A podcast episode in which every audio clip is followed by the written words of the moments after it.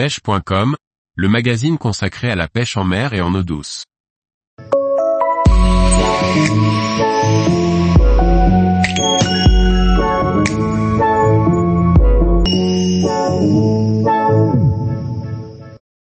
Partir pêcher dans les eaux panaméennes pleines de diversité. Par François Michon. Partir pêcher sur l'isthme panaméen offre la possibilité de rencontrer une multitude d'espèces de poissons. En eau douce ou en mer, vous allez pouvoir vous confronter à des poissons extraordinaires. Il y a 13 millions d'années l'Amérique du Nord et l'Amérique du Sud se sont rassemblés, créant un isthme nommé Panama. La rencontre de ces deux immenses terres en fait logiquement un endroit extrêmement varié et riche en faune, et la flore bien sûr. La biodiversité piscicole est également concernée, voilà donc les espèces qu'il est possible de croiser dans les eaux pacifiques, atlantiques et en eau douce du Panama. Au sujet de l'eau douce, et plus particulièrement sur le lac Gatin se trouvent les fameux picoques basses, plus petits que les sujets brésiliens ou colombiens mais quand même très présents et toujours sympas à attraper.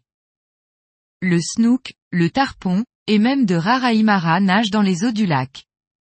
Le tarpon profite du canal du Panama, qui traverse le lac, pour passer de l'océan Atlantique à l'océan Pacifique. Le lac Bayano plus à l'est est connu pour sa belle population de tilapia. Côté Pacifique, c'est bien évidemment le poisson coque le plus prisé, et l'espèce phare de ce pays. C'est d'ailleurs un des endroits où se trouvent les plus gros spécimens, avoisinant pour certains les 45 kilos. Les carangues les plus présentes sont les caninus, ce sont les cousines des carangues que l'on retrouve côté Atlantique. Les pompanos et carangues à gros yeux sont aussi là. On continue dans la famille des caranguidés avec les cérioles, elles se pêchent d'ailleurs en surface ici, chose assez rare pour cette espèce. Les requins sont présents dans les eaux panaméennes comme le célèbre bulldog qu'il est possible de pêcher en surface à l'aide de gros poppers. Attaque spectaculaire et combat dantesque garantis.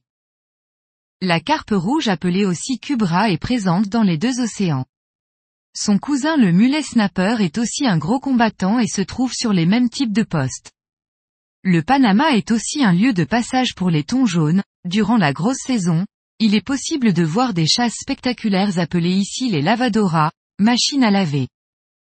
En voilà encore, la liste est longue avec le bonefish, le permis, le pargo à chiottes, le rainbow bass, le poisson volant, la dorade coryphène, le tazar, l'élops, le rainbow runner, l'espadon voilier, plusieurs espèces de marlins.